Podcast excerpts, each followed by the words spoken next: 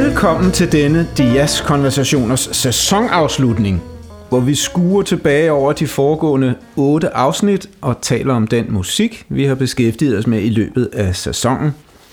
Hvilke nye indsigter vi muligvis har fået ved at møde musik, vi måske ikke kendte så godt i forvejen, eller ved genhør med musik, vi troede, vi var aldeles fortrolige med, men nu fik mulighed for at møde via den andens ører.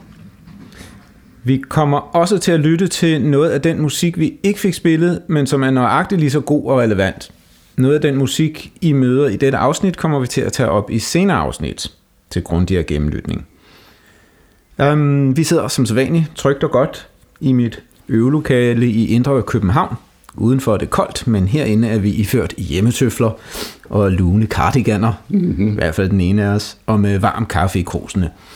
Og vi skal starte med at øh, sludre lidt om det første afsnit, vi lavede, hvor vi beskæftigede os med Miles Davis og Gil Evans album fra 57, Miles Ahead, og Art Blakey's Jazz Messengers Moaning fra 58. Og du har noget at sige, Jens.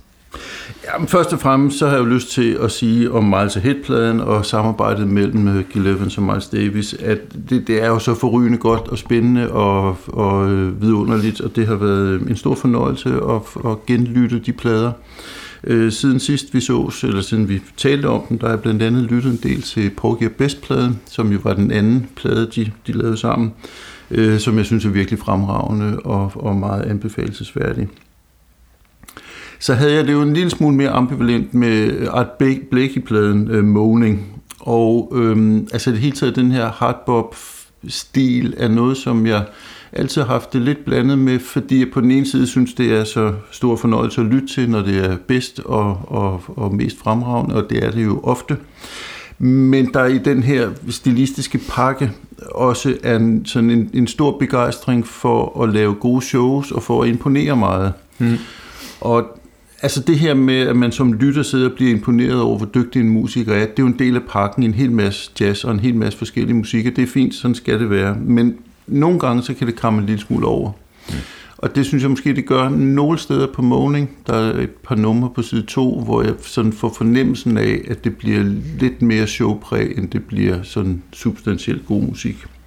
Men så anbefalede du jo nogle nogenlunde samtidige øh, ja. The Jazz Messengers plader. Og øh, specielt de to fra de to franske klubber, øh, Club Saint-Germain og Club øh, øh, Champs-Élysées, var det sådan? Ja, jeg tror jeg. Øhm, er virkelig fremragende, spændende, sprudlende, dejlige optagelser, mm-hmm. som øh, det har været en fornøjelse for mig at høre. Og jeg må sige, at det har, det har gjort, at jeg sådan, øh, mit, mit begejstringsniveau for Art Blakens Jazz Messengers, det er faktisk steget noget, ja, øh, da de her kom med i puljen. Så øh, det kan jeg også anbefale lytterne at, og, øh, lytte mere til, hvis man skulle have lyst i den retning. Og så, jeg kan ikke huske, om jeg, jeg tror måske, jeg ikke fik nævnt det i den oprindelige udsendelse, men jeg har jo et, et særligt kærlighedsforhold til et nummer, som vi undlod at spille, fordi det synes du er mega irriterende fra Monin, som hedder Blues March, men som jo var kendingsmelodi for det gamle øh, DR-program Jazznyt, som jeg jo sad og slugte som barn hjemme i forældrenes sofa. Godt, Frederik. Det var sådan lidt indledende ord om første afsnit. Øh, andet afsnit, der talte vi jo dels om uh, Brubeck Quartettens Time Out og om uh, Orne Coleman-pladen Shape of Jazz to Come. Mm-hmm. Og der ved jeg jo, at uh, du i den forbindelse har noget musik med til lytterne og nogle tanker om en musiker, som vi ikke har talt særlig meget om i første uh, sæson, men som ja. er vigtig. Nemlig. Og hvem er det?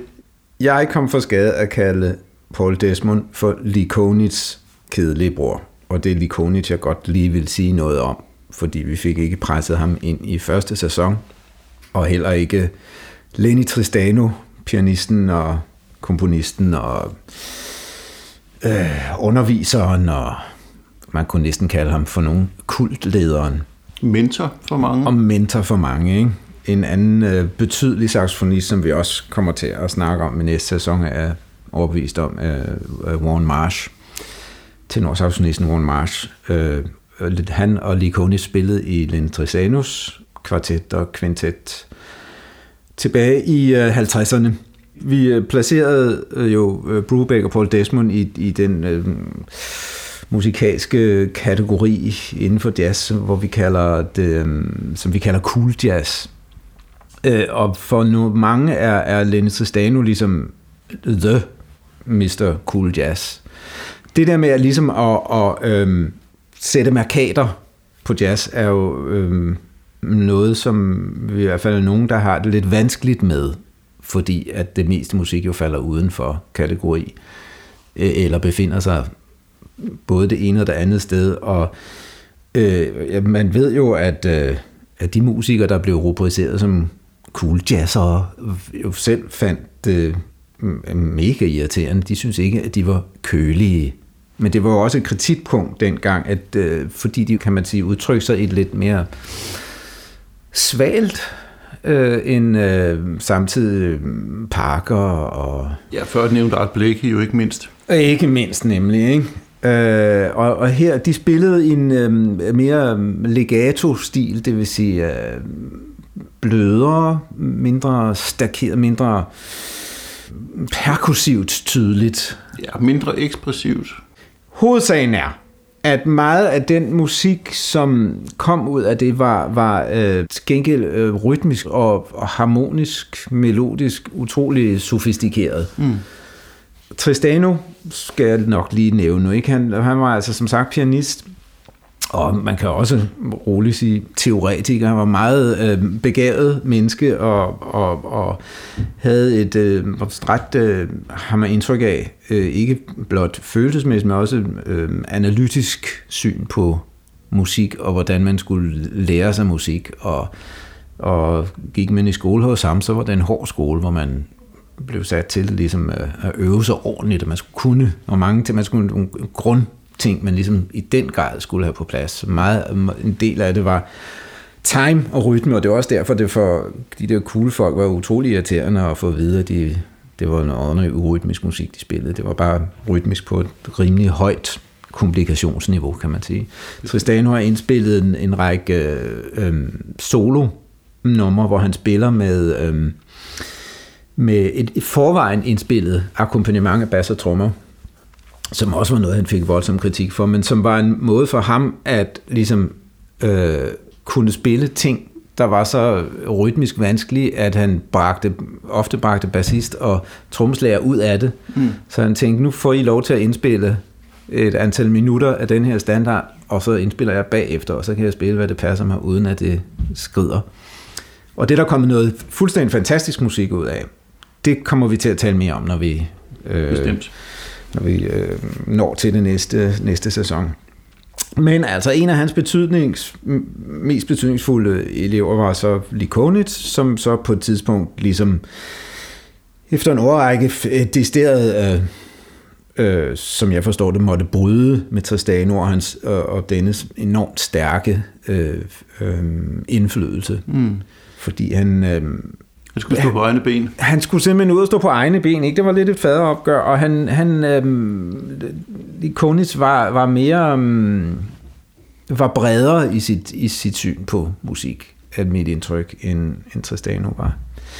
Og han er, så har jo udviklet sig jo ret hurtigt til at være en af de, i de flestes ører øren og øjne allerfineste og på en gang sofistikeret og synes jeg, udemonstrative melodikere, jazzen har fostret. Mm. Og som man måske kan forstå, så er han en af mine største forbedere. Og, og et af hans øh, fineste træk i mine øh, ører, at man aldrig hører ham spille et lik, mm. eller en floskel, eller en uigennemtænkt frase. Det er lidt det der med licks, som jo er faktisk er en stor del af jazzsproget, øh, og hvor man samtidig gør det bevidst, at man ligesom citerer mm. en frase, som en eller anden kendt musiker har spillet, som en lille gimmick. Mm. Det, det kunne han aldrig finde på. Jeg har oplevet koncerter med ham, hvor han, han simpelthen har stået med saxofon parat i munden i lange perioder af gang, uden at spille, ventende på, at det helt rigtige øjeblik ligesom skulle opstå, og så kommer der nogle fraser. Han var jo vanvittigt produktiv. Han har mm. indspillet enorme mængder af albums, og flertallet af dem er, efter min mening, mindre interessant, og det er fordi, han indspillede med vanvittigt mange forskellige øh, øh, musikere, øh, som ikke alle kunne følge med ham. Mm. Og, og det blev så tilsvarende ikke særlig interessant musik. ud af det, men der er nogle helt fantastiske albums undervejs øh, i hans produktion.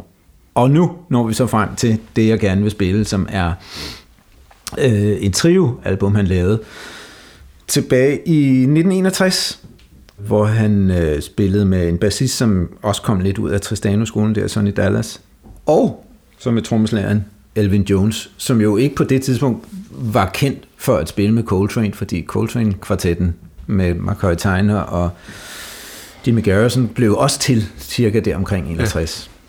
Men bagudskuende har man nok kunne undre sig over, hvordan i alverden det kunne lade sig gøre, at to så forskellige saxofonister kunne spille med den her trommeslager. Fordi at, at Elvin Jones siden er blevet kendt for at være den her voldsomt eksplosive musiker. Ikke? Man hører ham her spille fuldstændig, som man kender ham. Ikke så voldsomt, men det er det samme med de mange rytmiske lag, der mm.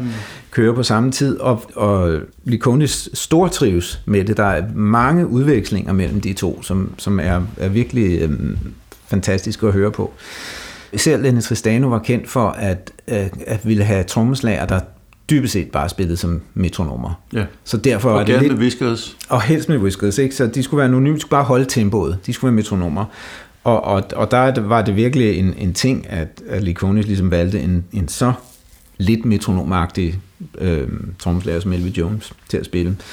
Vi skal høre øh, fra Motion, som, hvor de spiller øh, standardmateriale, uden at øh, Konis gør meget andet ved temaerne, lige at hentyde lidt til dem. Går direkte på improvisation, som også var meget en ting øh, i Trisano-skolen der, at, at øh, det væsentlige var ikke temaet, det var det improvisatoren gjorde. Det var der, der blev skabt kunst. Så mm. der er også en lang række albums med folk fra den tid, hvor de improviserer over standard øh, akkordkombinationer, men ikke spiller temaerne. Mm, interessant. Så her hører vi så øh, dem spille over øh, akkorderne til øh, All of Me. Yes.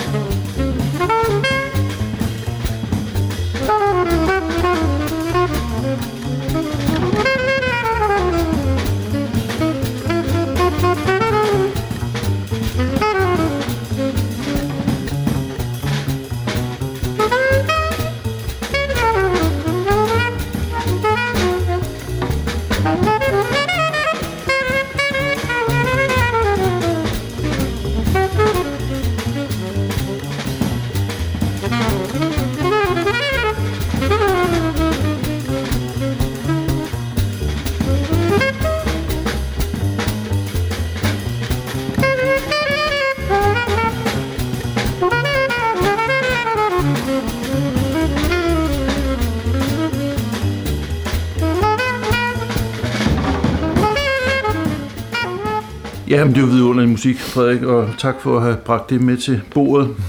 Øh, og her der kunne vi jo også høre de klanglige ligheder, der er mellem Paul Desmond og Lee Konitz. Vi kunne også høre, hvor tydeligt mange af de her øh, cool jazz øh, altsaxofonister udspringer af Charlie Parker. Mm. Øhm, altså det er jo ikke sådan, at cool jazzen var markant anderledes end beboppen. Den, var bare, den tog beboppen i nogle andre retninger, ja. så at sige. Ja. Og så er der jo det ret bemærkelsesværdigt her, at ikke bare har vi at gøre med en trio, men vi har at gøre med en trio uden akkordinstrument. Yep. Og øh, det leder mig jo helt naturligt videre til det musikeksempel, som jeg har taget med, og som også er i forlængelse af de to plader, vi snakkede om i, i øh, afsnit 2. Ja. Og altså, der var jo en saxofonist, der hed Steve Lacy, og jeg blevet henledt, mine tanker er blevet henledt på Steve Lacy mange gange i løbet af vores produktion af første sæson af forskellige årsager. Og hvis jeg lige starter med at sætte lidt ord på, hvem han var, så skal jeg vende tilbage til, hvorfor jeg har, har taget ham med i dag. Ja. Altså Steve Lacy er født midt i 30'erne, det vil sige, at han var i starten af 20'erne, i slutningen af 50'erne, hvor øh, cool jazzen og hardboppen ligesom sådan var to dagsordensættende strømninger af jazzen. Men hvor vi også begynder at få de første øh, spiger til det, der bliver til free jazzen op i, i, i 60'erne. Og øh, som ung mand, der interesserede Steve Lacy sig faktisk mest for Dixieland jazz og, og New Orleans øh, musik, som han spillede. Men i anden halvdel af 50'erne blev han interesseret i de her nye sådan konventionsbrydende og stilskabende øh, strømninger. Øh, han spillede med Cecil Taylor, øh, dels live og på nogle af hans tidlige studieplader, og han spillede med Thelonious Monk, relativt kort tid, men til gengæld så blev han enormt begejstret for Monks kompositioner, som han vendte tilbage til i, i, stort set gennem resten af, af sin karriere. Og så havde en periode, hvor han, han opholdt sig i Europa. Han boede, så vidt jeg ved, i Rom og Paris, og havde nogle andre grupper der, han spillede med. Øh, han havde også spillet med tilbage i USA i 60'erne med Jazz Composers Orchestra, Carl Bley og Michael Mantler, vi har snakket om. Øh, og, og i Europa og tiden efter, der spillede han med en masse folk, som på forskellig vis udforskede nogle af de døre, som free jazzen havde åbnet. Øh, han spillede blandt andet med, med det ensemble, der hed øh, Globe Unity Orchestra, og han arbejdede med at, at kombinere elektroakustisk musik med jazz, så han var også inde over teater, performance og sådan nogle ting. Men den her Steve Lacy, han indspillede en plade tilbage i starten af 60'erne, som du, Frederik, anbefalede i et af vores afsnit, mm. som hedder Evidence. Og det er en virkelig fremragende, interessant plade, som jeg med stor glæde har lyttet til. Og som blandt andet har en relation til Shape of Jazz to Come, altså Orne Coleman-pladen mm. fra afsnit 2, ved at vi har en besætning med saxofon og trompet og bas og trommer, men altså ikke noget akkordinstrument. Øh, der er også den klare lighed mellem de to øh, plader, at øh, trompetisten Don Cherry øh, medvirker på dem begge to. Don Cherry beskæftigede vi os jo også med senere i sæsonen, hvor vi lyttede til hans uh, Complete Communion. Uh, han spillede også med på Liberation Music Orchestra-pladen. Og Steve Lacy spiller på, på uh, den Gary Burton, Carla Bley-plade, der hedder Genuine Tongue Funeral, som vi snakkede om i, i um, det samme afsnit. Mm. Så der var sådan mange tråde, der for mig pegede hen imod uh, Evidence, som jo altså en plade med en musik, som på så for så vidt har ret mange lighedspunkter med Orne Coleman-pladerne fra øh, 59, men alt andet lige en lille smule mere konventionelt, en lille bit smule pænere, kan man sige, men, men meget, meget velspillet og spændende. Og de har jo det til fælles med, med det Likonits øh, eksempel, du lige spillede for os, at, at vi meget ofte har en kombination af en blæsersolist, en bassist og en tromslager. Mm. Og det er en, øh, altså det, det er en, øh, så, så er man på arbejde. Altså, og der, der må simpelthen ikke være nogen kedelige toner, øh, når, man, når, når det er så skrabet øh, rent, øh, altså når der er så få musikalske elementer, ja. som, som en melodi og en bassstemme. Så det, det har de til fælles, øh, de her to plader. Jeg ved, du også har været interesseret i, i Steve Lacy. Har du nogle øh, tanker, du vil Ja, altså, dels vil jeg jo selvfølgelig uh, sige ordet, som du ikke har sagt endnu, sopran-saxofon. Naturligvis. Fordi det er jo, uh, uh, hans claim to fame er jo, udover en masse dejlig musik, at han uh, er den, der ligesom om nogen har bragt sopran-saxofonisten efter Sidney Bechet, uh, som jo også var saxofonist, og sopran-saxofonist uh, og kleinetist øh, ind øh, som et, et betydeligt øh, altså solistisk instrument ja. i jazz, og med en helt egen lyd. Altså både Coltrane og, og, øh, og, og Wayne Shorter har jo siden øh, også spillet betydelig øh, sopransaxofon, men, men Steve Lacy spillede kun sopransaxofon og, og fik en, gjort instrumentet til øh, sit helt eget ikke bare en forlængelse af tenorsaxofonen, men, men en, det fik en helt egen, blød, et meget fin og blød karakter, ja. sådan næsten øh, øh, engelsk-horn-agtige samtidig, øh, som, som jeg holder utrolig meget af, øh, og, og har forsøgt at øh, finde ud af, hvordan den verden han bare sad med det, øh, og det er ikke lykkes endnu. Men jeg vil frygtelig gerne. Ja. Tid på. ja. Og så kan man måske snakke om... Øh, om netop om det, du også siger med, øh, hvad der sker, når man spiller øh, uden et harmoniinstrument, kalder vi klaver og guitar og den mm. slags. Ikke? Mm. Øhm, fordi det giver en frihed, og, og, og Ornette Coleman udnyttede jo til at forlade helt det harmoniske øh, grundlag, hvor Steve Lacy her holder sig til harmonierne i, i Monks øh, musik, men alligevel har en, en øh, igen en større frihed til at vælge sine toner, øh, som kunne være på kanten af, af harmonierne på en anden måde, end hvis, hvis der havde været et harmoniinstrument, der hamrede øh, akkorderne ud. Jeg oplever selv, når jeg spiller øh, uden akkordinstrument, at, at samtalen med, med bass og trommer bliver mere nærværende. Mm. Så der, der sker noget der, ja. øh, som, som er er, er vældig øhm, inspirerende. Ja. Og så skal vi lige hurtigt nævne også, at øh, Sonny Rollins, en helt anden type musiker, er jo også holdt meget af at spille trio, ja. uden et generende instrument. Der findes nogle fantastiske optagelser, som, som vi måske også skal nævne på et eller andet tidspunkt. Det kan vi gøre senere. Og lige helt kort, Coltrane gjorde det faktisk også øh, i ret lange passager, specielt live, i den forstand, Nå, ja. at, at øh, pianisten øh, McCoy Tyner øh, perioder simpelthen trak sig ud. Ja. Øhm, så selvom det måske ikke var en trio fra start til slut, mm. så var det det ofte i længere passager undervejs. Ja. Så der, der møder vi det også. Det er sandt. Godt, jeg synes, vi skal lytte til begyndelsen af Mystery Song, øhm, som er et, synes jeg, dejligt eksempel på, hvor øh, Øh, hvordan musikken klinger på den her plade Evidence. Mm.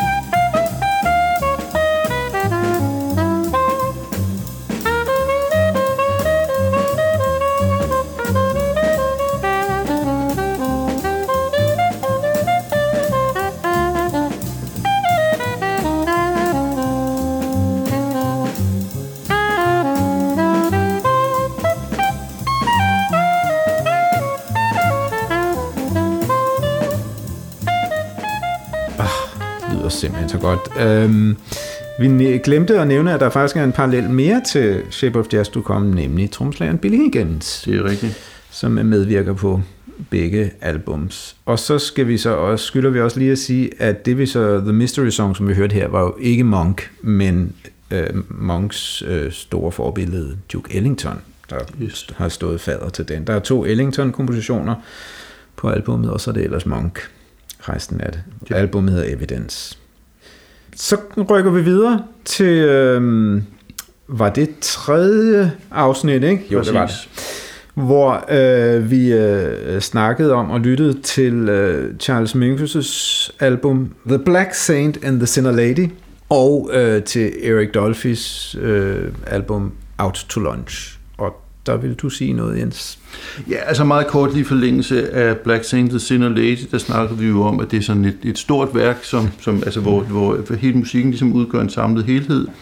Øh, og der har jeg lige lyst til at nævne, at det var noget, Minkus gjorde andre gange, og i slutningen af hans karriere op i 70'erne, øh, der lavede han et andet storværk, som hedder Let My Children Hear Music, som har nogle øh, paralleller til Black Saint Sinner Lady, men som, som også er meget anderledes, øh, og som er måske lidt mere sådan storslået i, i øh, arrangementet og som viser en side af, af Menke, som jeg ikke tror, vi gjorde så meget ud af, nemlig at han jo også havde en, en affinitet og en, en, øhm, en tilknytning til det, man kalder third stream-bevægelsen. Mm. Altså den, de musikalske ambitioner, der gik på at kombinere elementer fra det klassiske musik og jazzmusikken. Øhm, ret, ret væsentlig og interessant øh, vinkel på, på Menkes øh, ja. musik, synes jeg, som man kan høre på den her Let My Children Hear Music. Men så har jeg en, en øh, kommentar til øh, Dolphy. Øhm, vi snakkede om, øhm, at vi begge to, da vi var lidt yngre, mest så Dolphy som en fremragende altsaxofonist, som indimellem også spillede lidt fløjte og lidt basklarinet. Men efter vi er blevet ældre og måske lidt mere modne mænd, så har vi det begge to sådan, at vi sætter øh, om muligt endnu større pris på at høre Dolphy på fløjte og basklarinet. Mm. Og jeg tror også lige, vi var omkring, at der ikke er voldsomt mange, sådan i hvert fald på solistniveau, som, som har gjort sig bemærket på de to instrumenter efterfølgende. Ja. Lidt flere fløjtenister end basklarinet naturligvis. I den forbindelse, der har jeg lyst til at nævne øh, saxofonisten og basklarinetisten øh, David Murray, som jo er en, en markant øh, tenorstemme, som, som øh, bragte noget, noget nyt til bordet i, i starten af 70'erne, og som stadigvæk spiller lystigt, og som øh, der er mange holdninger til. Øh, jeg synes, han er enormt spændende og interessant. Jeg har det også lidt ambivalent med ham og nu skal jeg ikke lægge ord i munden på dig, men jeg tror godt, jeg kan sige til lytterne, at du har det lidt mere ambivalent med ham, end jeg har, mm. og måske er interesseret dig lidt mindre for ham.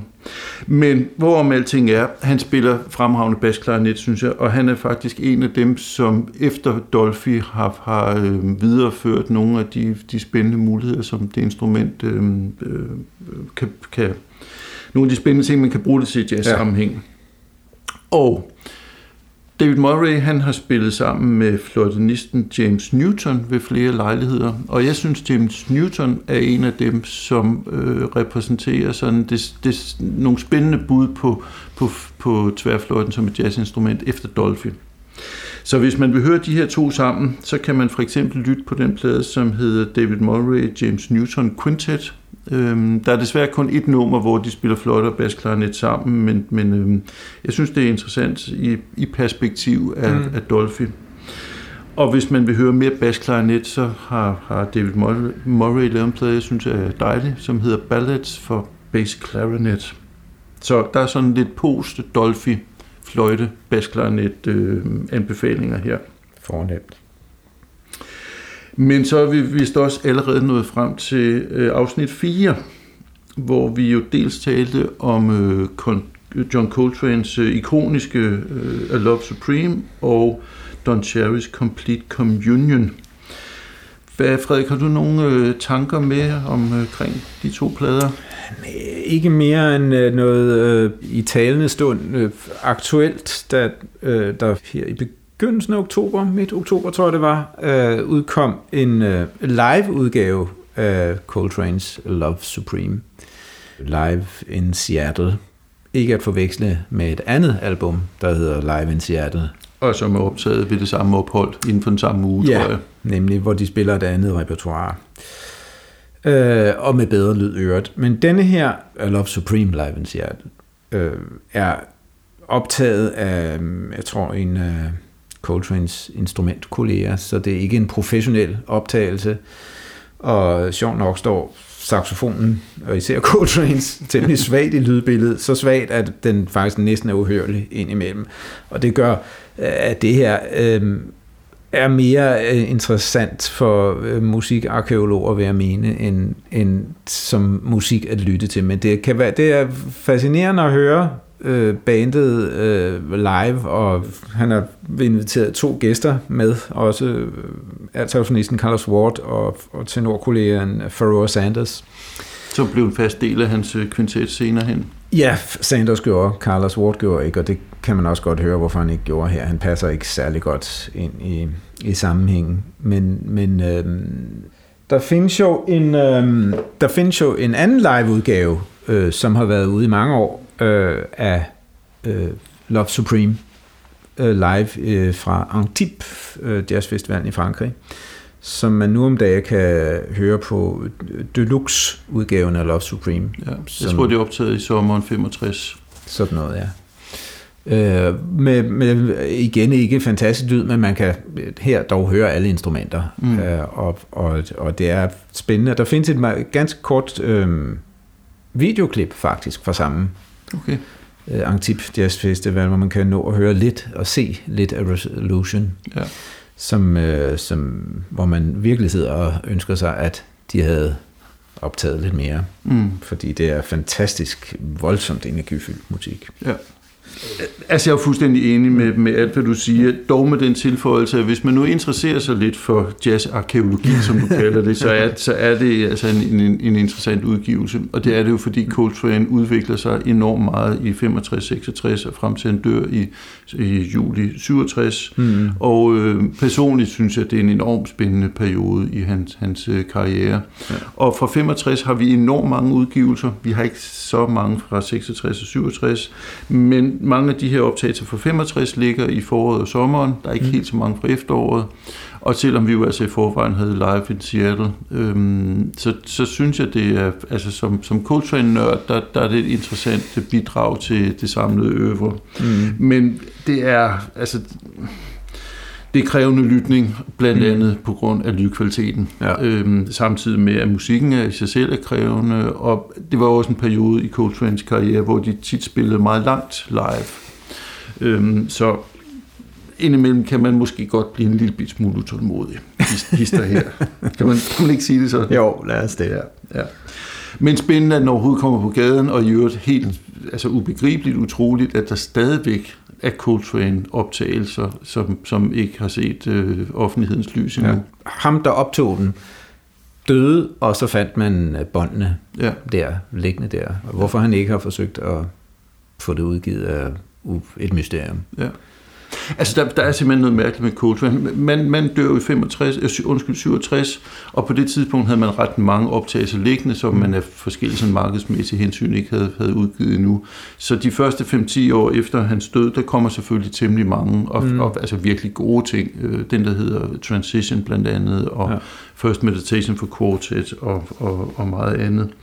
Det er sådan set ikke så underligt, men efterfølgende bliver der ved med at komme, altså dels sådan teknisk set lidt tvivlsomme ting, men også altså virkelig fremragende ting. Ja. Øh, det album, som hedder Still of Regions, som er optaget i begyndelsen af 65, og er den sidste kvartetoptagelse, han lavede i studiet, er altså i mine ører, altså helt op på ø- aller, aller øverste hylde, når mm. vi snakker Coltrane. Det er, vi er i Stellar Regions faktisk. Ja, jamen det er altså virkelig fantastisk, og den udkommer først, så vidt jeg husker, i slutningen af 90'erne. Mm.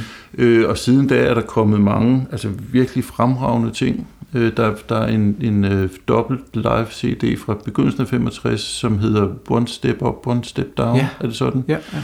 Øh, radiooptagelser med teknisk ret høj kvalitet, og altså en kvartet, der spiller altså virkelig, virkelig fremragende, højpotente, eksplosive øh, 65, Coltrane årgang 65. Ja. Så øhm, ja, men det er jo bare dejligt, at der bliver ved med at komme ting. Det må man sige. Ja. Det var vist det, vi havde til afsnit 4, det er ikke rigtigt? Ja.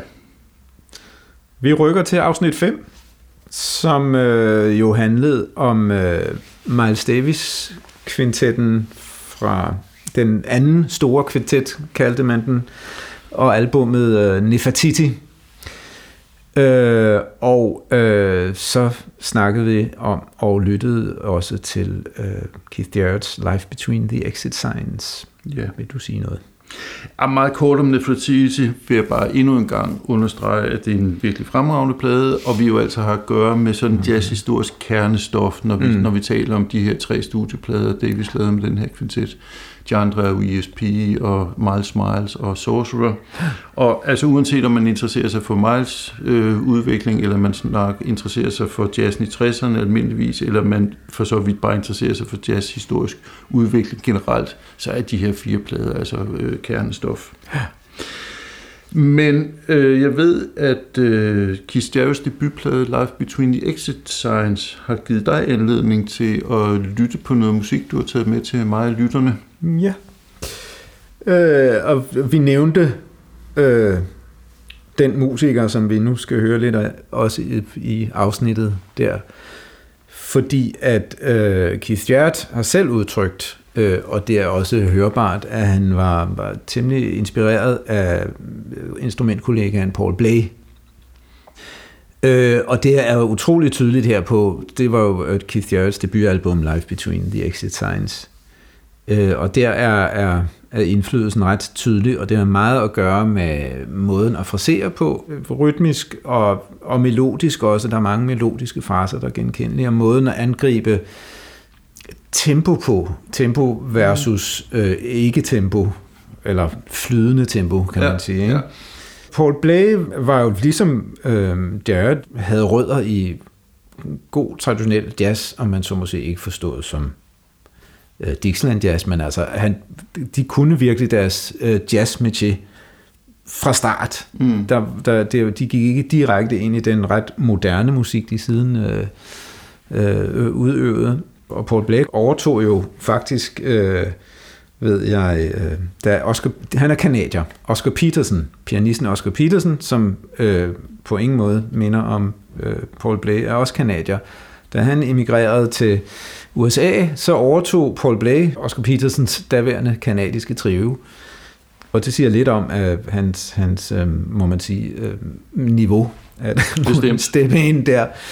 Øh, og hans første album i eget navn øh, er også øh, er et faktisk med lavet han sammen med Charles Mingus og Art Plague, sjov nok. Ja, den er på, på Charles Mingus pladselskab debut, ja. øhm, og var jo hans debut.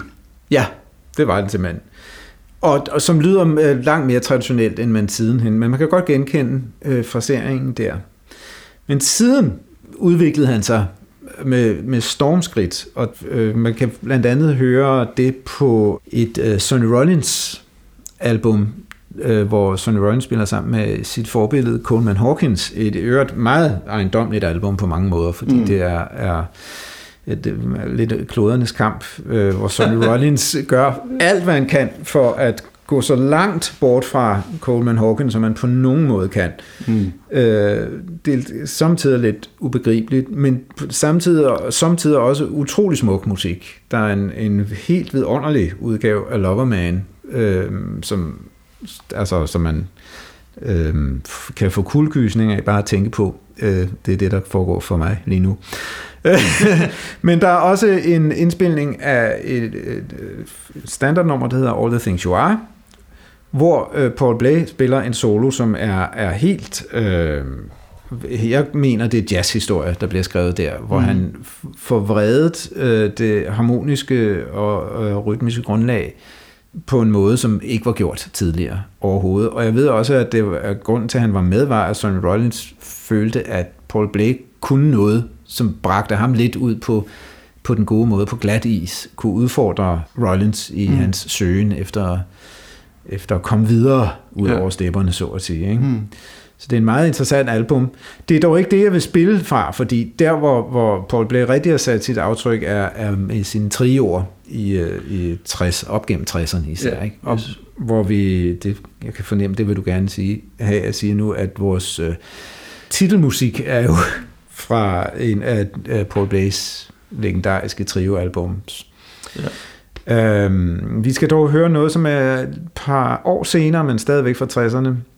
Når du kunne se på mig, at jeg havde lyst til ja. at sige noget, så var det faktisk, fordi jeg havde lyst til at afbryde og lige tilføje en lille ting. Gør det. Øh, fordi øh, Paul Blays øh, tidlige udvikling er faktisk også ret interessant, og ligger lidt i forlængelse af det, vi snakkede om før med cool jazz og hardbop og de her strømninger, mm. som jo ikke er sådan nogle isolerede ting. Fordi den, den trio debutplade, du snakkede om, den, den ligger ret meget i, hvad jeg vil kalde hardbop-tradition. Ja. Øh, og hans plade nummer, nummer to, der efterhånd, der kommer nogle, nogle, nogle ting, der er udgivet senere, men hans egentlige album nummer to hedder Solid Meditations, ja. og der har han øh, Charlie Hayden på bas og spiller sammen med en vibrafonist, som jeg desværre lige nu har glemt Dave Pike. Tak. Øh, og det, det er ret meget cool jazz øh, ja. univers, vi er inde i der, ja. og det gør han også godt. Og så medvirker han jo på en vanvittig god, spændende, interessant plade, som vi helt sikkert skal snakke om på et tidspunkt, som er indspillet i sagt, øh, klarinetisten Jimmy Jufries navn. Ja. Det vil sige, der er faktisk to plader fra derfra 61-62, tror jeg. Den ene hedder Thesis, og den anden hedder Fusion. De blev begge to 10 år senere købt af pladselskabet ECM og udgivet samlet under titlen øh, Trio øh, 1961. Ja. Og der har vi Carl, undskyld, Paul Blay på klaver og, og Jufrey som sagt på klarinet, og så øhm, Steve Swallow på bas, ja. og altså ikke nogen trommer. Meget interessant plade, som jeg tror var vigtig i Paul Blays udvikling, ja. selvom det ikke var hans eget projekt. Og har haft, øh, de, de, altså for et par år siden blev de kanoniseret nærmest, øh, de trio-albums der, og der er meget øh, moderne øh, nutidigt jazz, som er inspireret af, af den kammermusikalske form der. Ja, det er virkelig fremragende. Ja. Øh, og så er det jo så også øh, øvrigt incidentally Steve Swallow, der spiller bas på vores titelmusik der. Ja. Har du ikke også lyst til lige at sige Hillcrest en gang mere? Jo, ja, lad mig sige Hillcrest. Vi nævnte det i, øh, i uh, Ornette Coleman-afsnittet, uh, altså afsnit uh, øh, at der blev lavet en, en live-indspilning, i øvrigt, sjov nok, af Paul, da, Paul Blaze daværende øh, kone, Carla Blay, af en koncert, hvor Paul Blaze spiller med det, der øh, blev til øh, Ornette Colemans kvartet, mm. som var den, der spillede på Shape of Jazz to Come. Ja. Men altså med øh, Paul Blay. Og, og der er virkelig fin musik der, og super spændende tid øh, at et, et, det er et tidsdokument, hvor man hører, hvor de alle sammen hver for sig er på vej hen. Ja. Samt, og, og virkelig væsentlig musik. Og som jo, altså, som jo illustrerer Paul Blay også er en, ikke helt uden sammenligning med Steve Lacy, som, som snusede til, til hvad, hvad hardboppen kunne for ham, og hvad cool jazzen kunne mm. for ham, og hvad de her nye tendenser mod free jazzen kunne for ham, og så udviklede sit eget udtryk op, op gennem 60'erne. Ja, for mig er han ligesom i samme boks som Lee Konitz øh, ved at være en af de allerstærkeste melodikere. Og så han kunne også noget, det er også det, der ligesom er særligt. Han spillede jo friere og friere mm. musik, kan man sige, men han holdt altid fast i nogle meget klare melodier, når mm. han spillede. Og det gør, at, at det er noget af det nemmest tilgængelige, mm, hvad skal vi nu kalde det, moderne jazz og free jazz, der findes, synes jeg, Paul Blaze trio. Mm ting. Det er for så vidt enig med dig i, men, men, men han har også sådan en kantet kvalitet, som gør, at det, altså det, det, det er mørk chokolade, om man så må sige. Det er krævende musik, men det er virkelig fremragende, spændende og, og anbefalesværdigt, men jeg synes måske ikke, det er helt så umiddelbart tilgængeligt, som, som du til synligheden gør. Men øh, fremragende er det. Vi skal høre noget, du har med til os. Ja, øh, hvor vi øh, bliver præsenteret for, og det synes jeg er igen en væsentlig øh, ting, han har bragt til øh, jazzen, nemlig en øh, moderne kvindelig komponist. Fordi han var jo øh, en af de første, om ikke den første, tror jeg, der indspillede øh, Carla Blaze kompositioner. Og for mig er ganske ofte øh, Paul Blaze øh, indspilninger af Carla Blaze musik mere interessant end, end Carla Blaze indspilninger. Og det har mere at gøre med æstetik øh, end øh, kvalitet, og det er rent personligt øh, noget, sådan som jeg har det med det. Anyway, han indspillede øh, masser af Carla Blake-kompositioner, gjorde og spillede det faktisk hele livet. Mm. Og også en anden komponist, Annette Peacock, sangerinde, sangskriver, komponist, øh, pianist, tror jeg også hun var, øh, er. Hun er gudskelov ikke død endnu. Øh, som også spil, har skrevet nogle utrolig spændende kompositioner øh, som ikke mange kender til, men som øh, Marilyn Crispell øh, her i nyere tid har indspillet et helt album for ECM med Annette Peacock kompositioner, som er stærkt anbefalesværdige. Nothing Ever Was Anyway. Det er med Gary Peacock og... Øhm, Paul Motion. Præcis. Og det er en fremragende indspilning. Virkelig og der får man øh, virkelig hørt Annette Peacocks dejlige kompositioner. Og, og øh, Paul Blair har også indspillet øh, album, rene øh, Annette Peacock albums. Anyway, her skal vi høre noget fra øh, et album, som så er øh, har sin titel fra øh, endnu en af Paul Blais yndlingskomponister, nemlig Ornette Coleman. Albummet hedder Ramblin', og vi skal høre Annette Peacocks Both.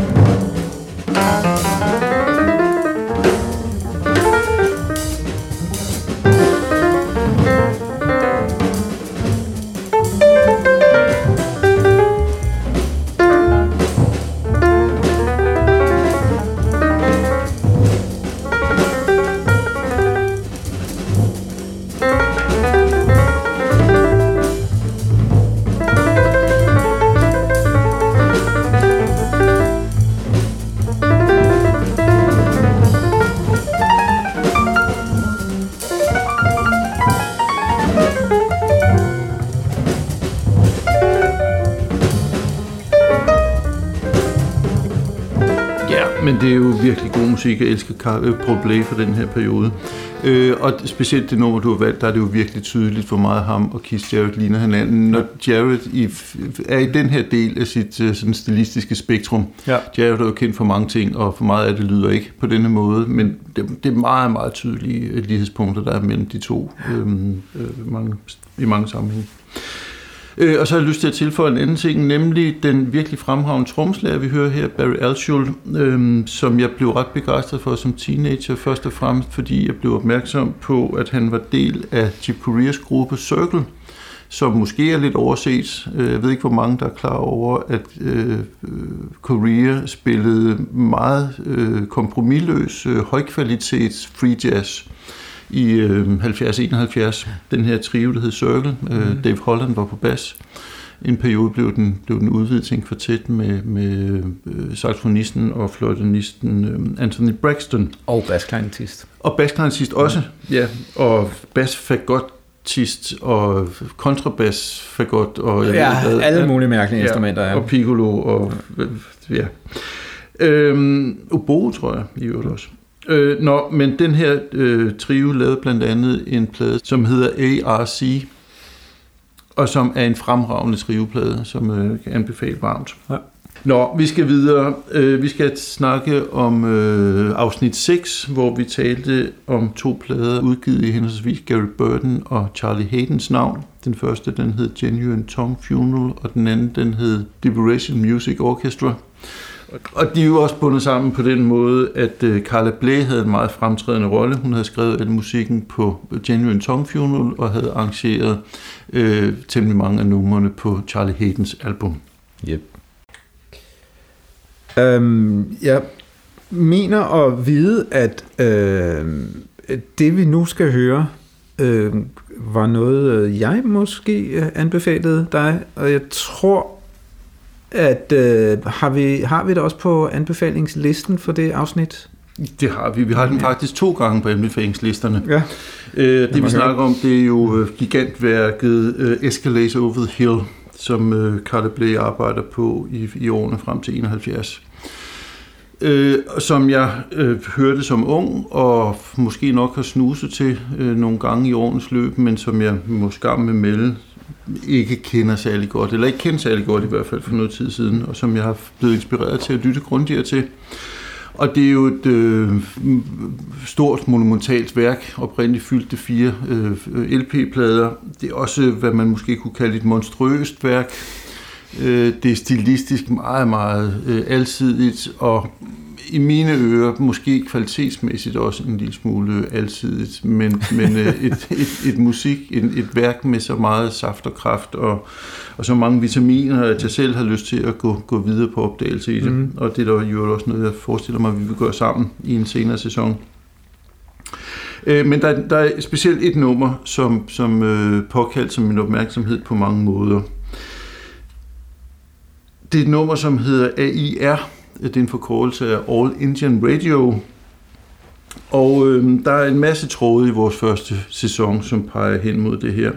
Altså for det første, så har vi øh, igen trompetisten Don Cherry som, som en fremtrædende, øh, en fremtrædende solist. Ham hørte vi jo altså på Shape of Jazz to Come. Vi hørte ham på hans egen øh, Complete Communion, og han mm. medvirkede på, på Liberation Music Orchestra-pladen. Men derudover så øh, spillede øh, Bobo Stensson Jan Gabay kvartetten jo på den plade, vi talte om, Wichita ja. 2, faktisk lige præcis den her komposition. Ja. Øhm, og så er der også det med, med nummeret her og Escalator Over the Hill, at det er jo et eksempel på, hvordan nogle, nogle øh, jazzstrømninger, som blandt andet påvirkede free jazzen, bliver influeret af nogle strømninger fra den samtidige beat- og rockmusik. Mm. Og det kommer der jo alle mulige forskellige ting ud af, vi vender tilbage til lidt senere i dag, tror jeg. Øhm, men hos Carla Bley har det et lidt øh, anderledes udtryk end hos så mange andre.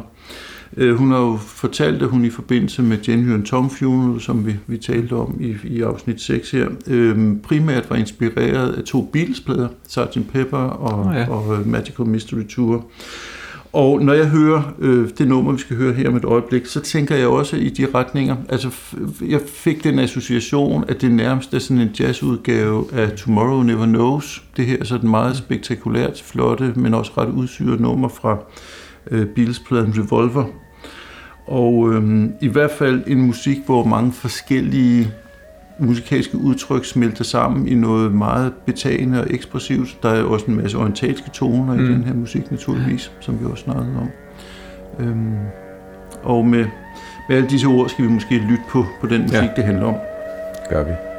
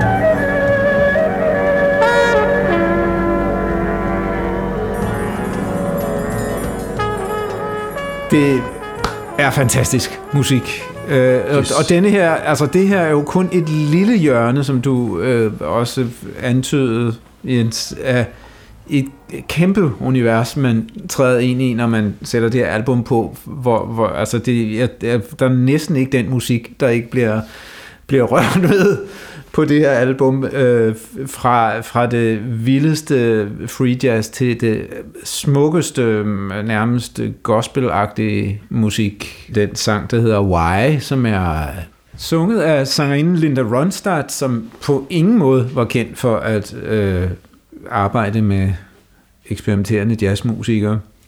Øhm, der er lang række sanger øh, på albummet, og nogen kalder den en jazzopera. Øh, hun selv øh, valgte at kalde det a chronotransduction with words by øh, digteren øh, Paul Haynes. Øhm, Og det var vist i øvrigt ham, som var kommet på den der øh, titel, kronotransduktion. Sandsynligvis. Der er i hvert fald masser af, af sange.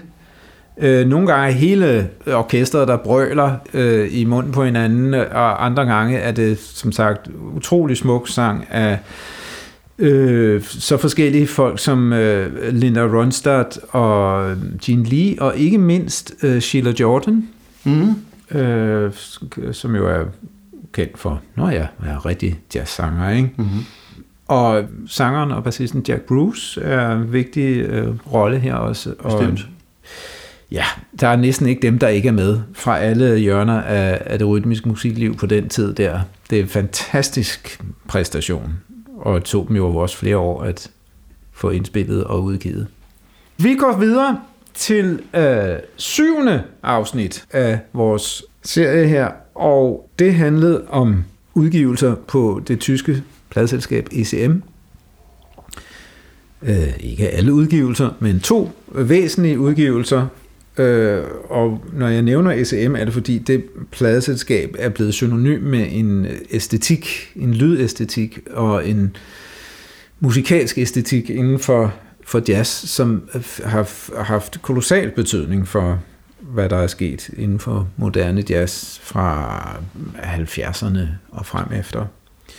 Og det ene album var Jan Gabariks og Bobo Stensons Wichita 2, og det andet var øh, gitarristen Terje Rybdals Descendre. Og øh, du har en tilståelse, fornemmer jeg. Ja, øhm, det har jeg. Øh, Jeg tror, jeg bliver nødt til at lægge mig fladt ned her. altså sagen er jo, at jeg som, som øh, ung jazzinteresseret øh, dreng, mand, øh, fik ørerne op for Jan Garbarek og dyrkede ham relativt meget sådan i, i midten og, og anden halvdel af 70'erne. Men jeg må så også indrømme, at jeg faktisk blev en lille bit smule træt af ham. Og øhm, jeg blev ved med at være meget begejstret for de ting, han for eksempel havde indspillet med Keith Jarrett-kvartetten. Der er også nogle andre plader, jeg har holdt meget af siden. Altså for eksempel så er der en Gary Peacock-plade, der hedder Voices from the Past. Men jeg, jeg må tilstå, at jeg, jeg har haft en lang periode, hvor jeg ligesom har tænkt, at, at øh, Jan Gabarek ikke rigtig sådan var, var, var min saxofonist. Jeg synes måske også nogle gange, han, han havde en tendens til at blive sådan en lille smule småklynkende i, i, i sit udtryk. Øh, men da vi så, du og jeg, øh, havde vores, nogle af vores indledende samtaler, før vi begyndte at optage, øh, der faldt øh, snakken jo blandt andet på Kabarik, og øh, jeg blev opmærksom på, at der måske var en enkelt eller to af hans plader fra 70'erne, som jeg trods alt ikke havde så præsent, så jeg sådan for alvor kunne have en holdning til dem. Så det måtte jeg høre igen. Og øh, det var faktisk lidt af en åbenbaring. Altså Gabareks plade fra 70'erne er virkelig fremragende. Øh, og han er jo indiskutabelt en meget, meget væsentlig tenorstemme. Han bringer noget helt nyt til, til paletten. Øh, specielt i starten af 70'erne er han jo tydeligt inspireret af, af sådan nogle saxofonister som, som Albert Eiler og, og Artie Shepp for eksempel.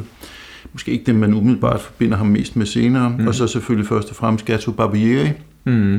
Og Så- Ornette Coleman, og, væsentligt for og, mig. Og Ja. Orne Coleman, Ja. yes, absolut.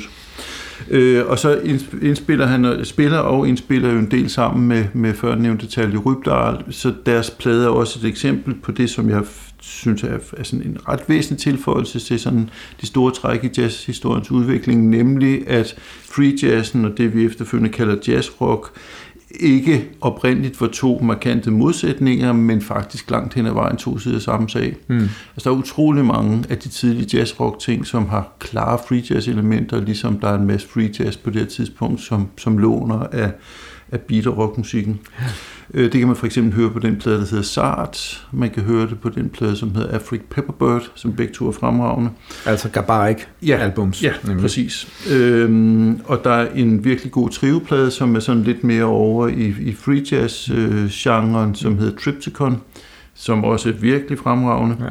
Så laver han jo to sammen med Bobo Stensson og Paul Danielson og Jon Christensen, Richie Taitu, vi taler om, og dansere. Mm. Øh, og i, hen i anden halvdel af 70'erne kommer der to plader i Jan Gabariks navn, som er sådan lidt mere luftige, og sådan lidt, der er sådan lidt mere fjelddis mm. over dem. Øh, der er en, der hedder Places, og der er en, der hedder Photo With. Øhm, og jeg må sige, når jeg genhørte dem, så synes jeg faktisk også, de er virkelig gode. Ja. Øhm, og det, jeg har taget med til, til lytteren i dag, det er begyndelsen af den plade, der hedder Photo With. Mm. Der er sådan en lille krølle på, på detaljen. Øh, altså, den er indspillet i, altså, som en Jan Gabarik Group album, og så hedder den bare Photo With, og så er der så et billede på coveret naturligvis. Mm. Og så hedder numrene ellers Blue Sky, White Cloud, Windows, Red Roof, Wires, og til sidst The Picture, mm. som selvfølgelig alle sammen refererer til, til coveret. Øh, og det øh, er noget, vi ikke har været så meget inde på, men der er jo faktisk også indimellem nogle interessante måder, man kombinerer layout på, på pladerne med det musikalske udtryk, der er ja. på pladerne. Øh, der er faktisk nogle interessante perspektiver der, vi måske kan vende tilbage til. Det skal vi ikke gøre nu. Mm. I dag der skal vi høre begyndelsen af, af det første nummer her, som hedder Blue Sky. Vi har udover Jan Gabarik selv øh, gitarristen Bill Connors, vi har øh, John Taylor på klaver, engelske John Taylor, så har vi Eberhard Weber på bas og fremragende Jon Christensen på trommer. Og hvis jeg lige skal komme med to tilføjelser, så er det jo, øh, at øh, så kunne det være, at øh, bassisten Eberhard Weber var en ret markant øh, skikkelse på, på den her ECM-scene. Øh, jeg havde det ambivalent, det har jeg for så vidt stadigvæk lidt ambivalent med ham. Han spillede på en, en øh, specialbygget bundløs bas, som har sådan en meget blød og rund og udistinkt klang. Mm. Hvis man ikke er så vild med Eberhard Weber, så synes man måske, at den er sådan lidt ulden, grænsen til det lodne. Men der, hvor han fungerer godt, der synes jeg altså virkelig, at han er, han er et dejligt bidrag. Han spiller også på den plade med, med øh, Ralph Towner, som du anbefalede, Solstitch. Ja Øh, der er en plade i hans eget navn, der hedder øh, Silent Feet, som jeg synes er virkelig god. Jeg synes også, at hans, hans klang er virkelig dejligt bidrag her.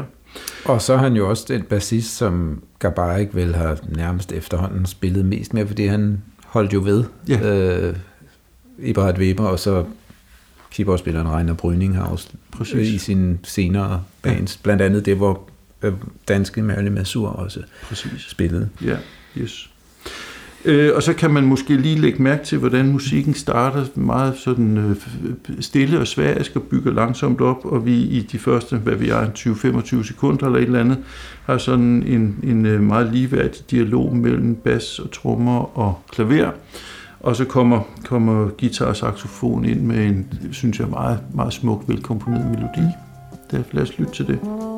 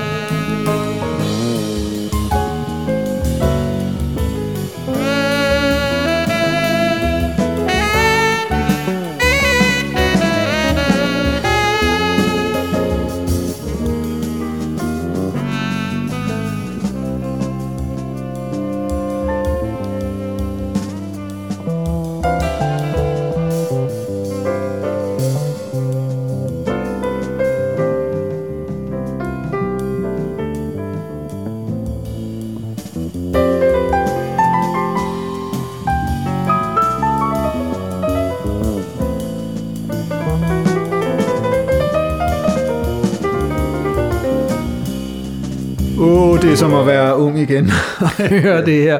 Den musik der, det var jo simpelthen min, øh, øh min, min ungdomsmusik. Ja. Og det her album har jeg simpelthen ikke hørt siden, tror jeg, det kom ud. Øh, jeg ved ikke, hvorfor. Ikke. Det er jo skønt musik, altså. Ja. Altså jeg må jo også tilstå, at det er jo et af de album, som jeg nærmest havde afskrevet, men jeg synes virkelig, det er fremragende. Ja. Det har været dejligt for mig at genopleve det. Øh, specielt melodikken i det nummer, vi lige har hørt, altså det mm. tema, øh, Jan kan bare ikke spille sammen med, med guitaristen, ja. der får jeg sådan nogle lidt ukonkrete erindringer om sådan noget musik, dansk musik fra 80'erne, som måske kunne være komponeret fra en Bach eller Jørgen Emborg. Er, er det en rigtig fornemmelse, at det sådan var deres melodiske univers? Helt klart. Altså, det var jo simpelthen skandinavisk jazz øh, lød sådan her. Den type øhm, nu tillader jeg mig så at sige sådan lidt uh, popmusikalsk uh, sammensætning af, af toner og harmonier. Der er noget med en, en, uh, en hvad hedder sådan noget, kromatisk nedad eller opadvandrende baslinje, og så en, en melodik, som kræve, vil kræve lidt af en sanger at komme igennem, men, mm. men, men er det lidt det udtryk fra, fra popmusik på en ja. eller anden måde, ikke? Som, som man virkelig gjorde sig i, og som jeg, jeg jo spillede meget med Frans Bach og Jørgen Emborg. Grunden til måske så, at tænker jeg nu, at vi så måske ikke har lyttet så meget til det siden, er, at al musik lød mm. meget sådan, så man blev også måske en lille smule træt ja. af, af, af, af det, som kunne være lidt, øh, hvis ikke det var nogle dygtige musikere, en anelse sukkeret og mm. sødmefuldt, ikke? Ja. På, på den ja, lidt for høj sukkerprocent. Ja. Altså, der er måske også noget med Jan Gabarek, og ikke mindst Eberhard Weber. Altså, der, deres lyd er simpelthen så enormt karakteristisk, ja. at når man er i humør til det, så kan man simpelthen ikke få det bedre. Nej. Men man bliver lidt, måske lidt hurtigt midt. Ja. Og igen, øh, og det er jo ikke deres skyld, men der var jo også øh, alle øh, dem, Ikonerne. som alle efterfølger, alle ikonerne præcis, ikke? Som, som jo gjorde, at man simpelthen blev træt af den lyd og æstetik ja. på et tidspunkt, og måtte have noget andet, og så var det svært at høre høre de albums. Men nu med afstand er det jo skønt at høre den musik igen. Jeg vil også lige øh, binde til det, du sagde om, at du måske synes, at Gabar ikke blev lidt kedelig. Øh, og, og det er jeg øh, er også fuldstændig enig i. Jeg, jeg synes jo, at han på en eller anden måde øh, har været inde i en... Øh, øh jeg vil kalde det ikke en udvikling, men en afvikling af sig selv, en forfinelse af sit udtryk, altså hvor han har renset alt bort, en, øh, det, som er hans kernelyd, og det vil sige, at der nærmest kun er, er æstetik tilbage, og, mm. og, og ikke, øh, ikke alle de kanter, som gjorde, at det var, var spændende at lytte ja. på. Ikke? Og han har også valgt at omgive sig med musikere, som ikke udfordrer ham rigtigt. Og det synes jeg på en eller anden måde er trist. Jeg vil ønske, at nogen øh, ville tvinge ham ind i en eller anden sammenhæng med nogle beskidte musikere, og mm. så kunne han stå, få lov at stå der som en, støtte i min midten og, og, og stråle i al sin glans, ikke? med noget grimt rundt omkring, så det tror jeg vil være fantastisk. Men jeg, jeg har indtryk af, at det, øh, det er han ikke interesseret i. Men det er da en fremragende anbefaling at give videre til øh, dem, der måtte have mulighed for at gøre det. Ja. Godt, Frederik, vi skal videre til øh, vores sidste afsnit i øh, vores øh, jazzkonversationer, øh, og der talte vi jo om Worldport-pladen Black Market, som vi havde lidt forskellige oplevelser af, øh, og så talte vi om øh, Johnny Mitchell-pladen Minkus, som vi begge to er voldsomt begejstrede for. Og øh, vil du lægge ud med nogle tanker om nogle af dem? Det vil jeg gerne. Øhm, altså det, som vi talte om dengang, så var øh, øh, Weather Report jo aldrig rigtig noget, jeg tændte på, og det er jo fordi, at øh, jeg mødte musikken på et tidspunkt, hvor min musikalske interesser lå andre steder. Mm. Øh, og jeg kan huske, at jeg i vores udsendelse udtalte mig om øh, det lidt øh, hårdhændede trommespil, som jeg ikke var så vild med. Øh, og det har ikke ændret sig meget siden, vil jeg sige. Du er simpelthen ikke blevet klogere. Jeg er, ikke, jeg er stadigvæk lige ignorant omkring det. Men, men til gengæld så er jeg så kommet i tanke om, øh, at der er jo anden musik fra den tid, som bruger mange af de samme elementer. Øh, og det, som jo for mig især interessant er, når, når akustiske og elektriske instrumenter bliver bragt sammen.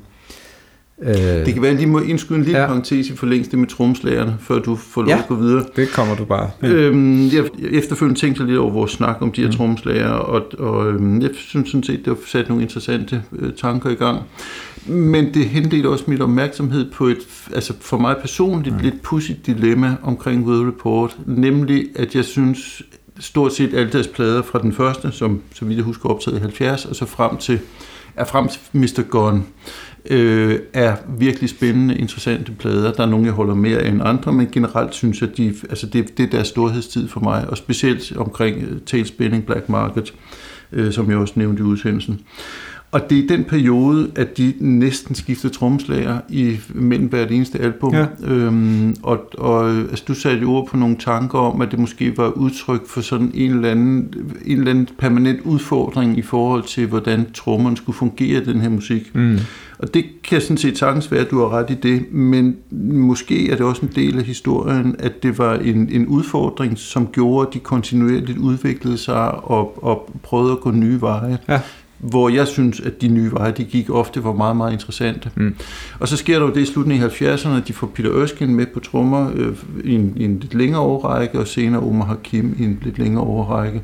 Og det er jo, det er jo begge to fremragende tromslager, som jeg ikke skal sidde her og sige noget som helst dårligt om. Men det er lidt påfaldende for mig, at det falder sammen med, at Weather Report faktisk bliver en lille smule uinteressant for mig. Altså, mm. det, det er ikke fordi, de laver dårlige plader, men, men de sidste 10 år af deres produktion, synes jeg er betydeligt mindre interessant end de første 6-7 år. Og det er lidt pudsigt, at det, det lige falder sammen med det der, de rent faktisk får en permanent øh, mand på, på ja. trommeposten. Og det, min pointe er sådan set bare den banale, at det, det er et lidt pudsigt... Øh, øh, Sammenfald. Ja. Mm. Nå, men det var en øh, parentes, du skulle øh, til at, at føre mig og lytterne i en anden retning. ja. Øh, jeg vil øh, gerne føre os tilbage til, øh, måske via noget, jeg sagde, som jeg husker, jeg ved ikke, om det var off eller on mic, omkring Weather Reporter trommeslager, at hvorfor havde de Monique Tony Williams med, som er, jo var utrolig sofistikeret trommeslager, som gik den elektriske vej også ind over rockmusikken og sådan noget. Grunden til, at jeg ved den vej, er, at han øh, er, har komponeret det stykke musik, jeg kunne tænke mig at spille øh, for os to og lytterne. Nemlig uh, There Comes a Time. Uh, Tony Williams havde en trio med organisten Larry Young og gitarristen John McLaughlin. Den øh, vildeste power trio ja, på det her tidspunkt. Fuldstændig formidabel musik, og hvor, hvor Tony Williams spillede øh, helt vanvittigt godt. Det er 69, og som også falder sammen med noget af det tidlige Weather Report, ikke? Har jeg ikke Ej, det, jeg tror, det er fra, 71, det er fra 70. Det er fra 70. Altså historien ja. er jo, at John McLaughlin kom fra London til New York for at, at være med i Tony Williams nye trio her. Ja. Øh, og ved den lejlighed blev øh, Miles Davis opmærksom på, mm. på ham og ringede og spurgte, om han ikke ville komme i studiet dagen efter. Og det var så der, hvor de optog uh, In a Silent Way, ah. som jo er virkelig en, en afgørende ja. milepæl i, i, øh, ja, i Miles Davis produktion. Hold da kæft, der skete noget der, ikke? Det gjorde ja, det virkelig. sindssygt. Det har været sjovt at være John McLaughlin. Nå, i hvert fald, Tony Williams indspillede altså There Comes a Time på Lifetimes tredje album, Ego, hvor det ikke længere var John McLaughlin, der spillede guitar, men Ted Dunbar. Men altså stadigvæk fantastiske Larry Young på, på orgel, og så tror jeg, Jack Bruce var kommet med på bass også.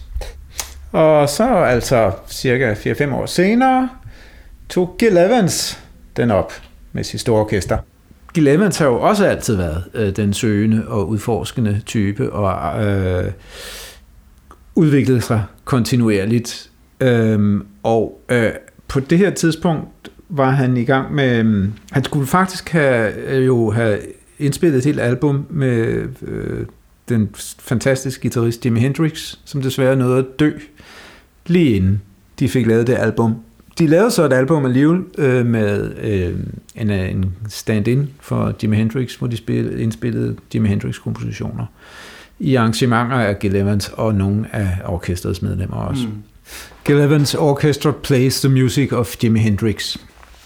Et ret spændende album, synes jeg faktisk. Øh, og, og, og nogle af, af Jimi Hendrix-kompositionerne forblev på repertoiret i orkestret. Little Wing blandt andet, som feature for Dave Sanborn på et tidspunkt, mm. øhm, som var med i Gil Evans orkester kortvejen. Øhm, min pointe er, han var inde, øh, bragte i sit store orkester elektriske instrumenter, keyboards mm. og guitar og sådan noget ind. Øhm, I takt med, med Miles Davis' øh, øh, udforskninger også, kan man sige. Og de, havde jo, de bevarede jo kontakten, de to, øh, op gennem årene, selvom de så ikke arbejdede så meget sammen. Så, øh, Øh, og der kan man fornemme mig også her på det nummer, vi skal høre, hvordan øh, den måde at øh, producere på, som Miles Davis og hans producer øh, øh, også anvendte, at man indspiller musik, og så sidder man simpelthen efterfølgende og piller ved den øh, som var langt fra den måde, man hidtil havde spillet jazz på, hvor, hvor det var fy og helt forkert, hvis man pillede på nogen måde ved mm. den her jazz, som skulle være skabt i nuet. Ikke? Jævnfør kritikken af Linz Risterno, som du nævnte tidligere, ja. som brugte nogle af de her studietricks, Netop, som folk ja. simpelthen synes var snyd. Øhm. Netop. Men det her er jo en produktionsmetode, som man havde brugt længe inden for pop- og rockmusik på det tidspunkt der, eller i hvert fald var i gang med ja. før, at det var noget, som for eksempel Miles Davis og siden Gil Evans øh, begyndte at gøre. Så det vi hører her i baggrunden, forekommer mig i hvert fald ret tydeligt, at de øh, simpelthen har bygget musikken mm. op ud af elementer, som var indspillet øh, af orkestret sammen, og så har, sætter han dem ind en af gangen her mm. i starten af musikken, og piller ud igen. Vi kan, kan jo kun høre to minutter, så vi kan ikke høre hele udviklingen, men, men man får en fornemmelse af, hvordan Gil Evans orkestret kunne lyde. Øh, sådan cirka, øh, hvad bliver det, øh, 18 år efter den første yes. indspilning med Miles Davis. Det er slut på det. Det gør vi.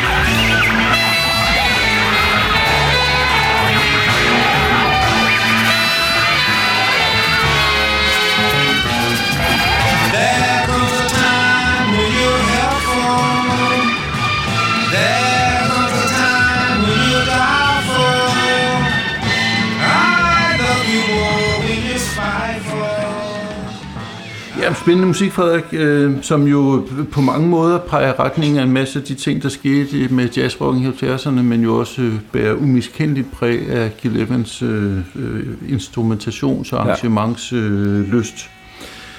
Øh, der var noget sang her, som jeg ikke tror, jeg skal kommentere på, men, øh, men øh, spændende.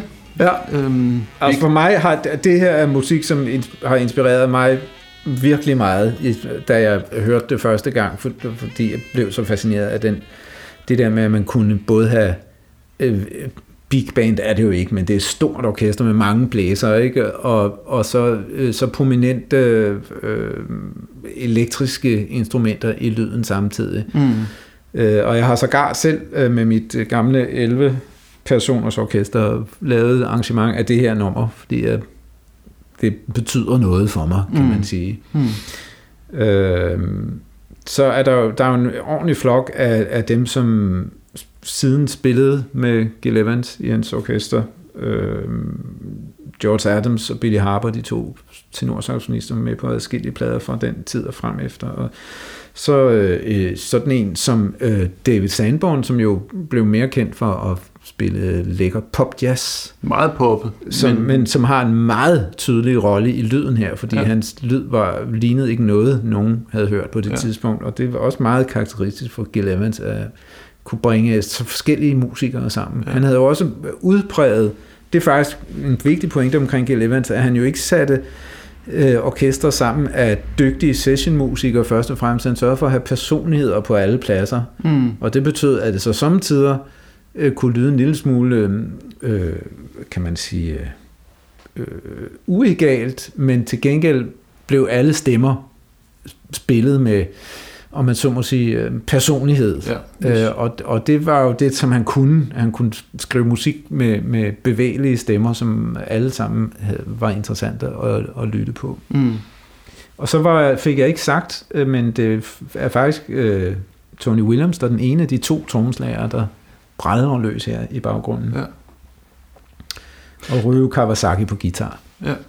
Det er jo interessant det her med, med at, at samle musikere, som, som ellers sådan øh, udfolder sig i, i, i lidt forskellige lejre. Altså ja. Billy Harper, som du nævner til Nordsoffonisten, øh, kender jeg faktisk ikke særlig godt i forvejen, men, men flere steder på den her plade, der spiller han meget sådan Pharoah Sanders-agtigt free jazz, øh, mm. ekspressivt, voldsomt. Ja. Og han er så her sat sammen med, med David Sanborn, som, ja. vi, som vi mest kender for sådan meget, meget sukret øh, jazz, soul, ja. pop, øh, funk. Øh. Og de, de, altså, det er jo en fremragende, velfungerende collage, men med meget forskellige elementer. Det må man sige. Der er en anden ting, som jeg synes er påfaldende, nu du snakkede om det her med, hvordan den er produceret. Altså på det her tidspunkt var det jo trods alt blevet mere almindeligt, men, men, men med meget sted i slutningen af 60'erne og lige omkring 70, som vi snakkede om før, der var det jo nyt, at man med så stort overlæg skældnede mellem øh, altså jazzplader som noget, der var en dokumentation for noget jazz, der var blevet spillet på et givet tidspunkt. Mm. Altså den der gamle sådan forestilling om, om det ægte, autentiske øh, øh, øh, musikformidling ja. via plademediet og så skiftet til, at, at albummet bliver et, et, et kunstværk i sig selv, ja. som er skabt på nogle helt masse forskellige præmisser og med nogle forskellige tekniske virkemidler, og som altså udgør en, en, et, ja, et selvstændigt værk, som jeg sagde før. Ja. Øhm, det, det er et ret markant skift i jazzhistorien, der sker her i slutningen af 60'erne. Helt øhm, klart, ja. Yes. Under indflydelse af det, der skete i pop- og rock-studierne. Ja, bestemt. Nå, vi ja. talte jo også om uh, Johnny Mitchell-pladen Minkus. Ja. Øhm, jeg tror, du har lidt øh, supplerende anbefalinger i forlængelse af den. Er det ikke rigtigt? Jo, øh, jeg, jeg begyndte at snakke lidt om det i oprindeligt, da vi snakkede om, øh, om Johnny Mitchells samarbejde med Minkus. Og, og denne her ting med at blande det, som man samtidig kalder singer-songwriting med, med jazz, var jo ikke noget, der ligesom var almindeligt på det tidspunkt. Hvor jeg forestiller mig, at ideen blev tændt hos mange øh, singer-songwriter, især kvindelige, øh, om at, man, at det her var faktisk noget, man kunne. Altså man kunne skrive sin egen musik og bruge jazzmusikere, og måske også blande øh, udtrykket fra øh, de flere genrer mm. ligesom sammen mm. i en. Ikke? Jeg, har, jeg nævnte øh, sidst naturligvis min øh, kone Trine Lise Væring, som i 90'erne udgav flere albums øh, med jazzmusikere, men hvor hun havde ligesom et mere sangskriver-agtigt approach. Der var, og i hele taget var der i, i, i Norden en lang række øh, sangskriver, musikere, som jeg synes er værd at gøre opmærksom på. Øh, især der i 90'erne var der ligesom en bølge, havde jeg indtryk af. Øh, der var øh, den svenske øh, sanger og sangskriver Stina Nordenstam, meget speciel øh, kunstner, som desværre er til synligheden helt er holdt op med at, at udgive musik, men som udgav en række virkelig spændende albums, hvor hun i starten arbejdede øh, udelukkende med, med jazzmusikere, og Janet Lindstrøm, anden svensk sangerinde, som også ligesom blandede øh, genrerne, og vores egen Susie Hylgaard i slut 90'erne, begyndte af nullerne, øh, opnåede en vis popularitet med at blande sin eget øh, jazz-approach til klaverspil og sangskrivning. øh, skrivning. Øh, så var der i Norge jo øh, meget væsentlig, øh, og hun var lige så væsentlig, tror jeg, for den nordiske øh, øh, jazzsangs udvikling, nemlig Rat Katonev, som jo desværre døde øh, alt for tidligt, men nåede at indspille en række virkelig, virkelig smukke albums. Mm. Øh, ikke, hun skrev ikke så meget selv, men i en tradition, der blandede jazzmusikere med sådan det mere popagtige, og så Sissel Andresen, også en norsk sangerinde og sangskriver, der kom fra sådan noget mere eksperimenterende rock, pop og kom ind i jazz og spillede med en masse jazzmusikere der. Ja, spændende. Yep. Vi har jo ikke beskæftiget os særlig meget med vokaljazz faktisk, men øhm, det kunne man måske forestille sig kom ved en senere lejlighed. Det vil jeg bestemt mene, at vi bør mm. tage op. Ja. Både kigge tilbage og på nuet yes. omkring det. Vi er vel nået dertil, hvor vi skal til at runde af for ja. denne sæsonafslutning. Øhm, det er så den sidste udsendelse i første sæson. Øh, jeg sidder lige her og kommer til at tænke på, altså vi, vi har jo hørt, at der florerer et rygte om, at vi skulle have en eller anden slags juleoverraskelse parat til, til lytterne. Jeg ved ikke, er det et rygte, vi skal kommentere på, synes du? Altså, man skal ikke høre på rygter. Nej, det, det skal man selvfølgelig ikke. Nej, det tror jeg. Du har ret, nej. Det glemmer vi. Ja. Øhm, I stedet for det, så øh, vil jeg endnu en gang henvise til vores Facebook-side, hvor vi jo lægger øh, informationer, supplerende informationer om de ting, vi har snakket om op. Øh, det bliver lidt anderledes denne gang, fordi det er en lidt anderledes øh, udsendelse, vi har lavet. Mm. Øhm, men til gengæld så vil man øh, i løbet af kort tid kunne finde en samlet liste over de plader, vi har talt om og anbefalet ordnet kronologisk. Mm-hmm. Og det er naturligvis ikke at forstå som sådan en samlet liste over Frederik og Jenses øh, yndlingsjazzplader, men nogle plader, der er valgt ud fra nogle givende præmisser, men som vi alle sammen holder af, og som mm. vi synes er interessante, og øh, viser forskellige typer, øh, viser en række af de strømninger, som har karakteriseret jazzens udvikling fra, fra 50'erne op til omkring 80. Yes. Så skal vi sige uh, tak for første sæson. Det siger vi simpelthen. Fra Jens Rasmussen og fra Frederik Lundin. Tak for denne gang. thank you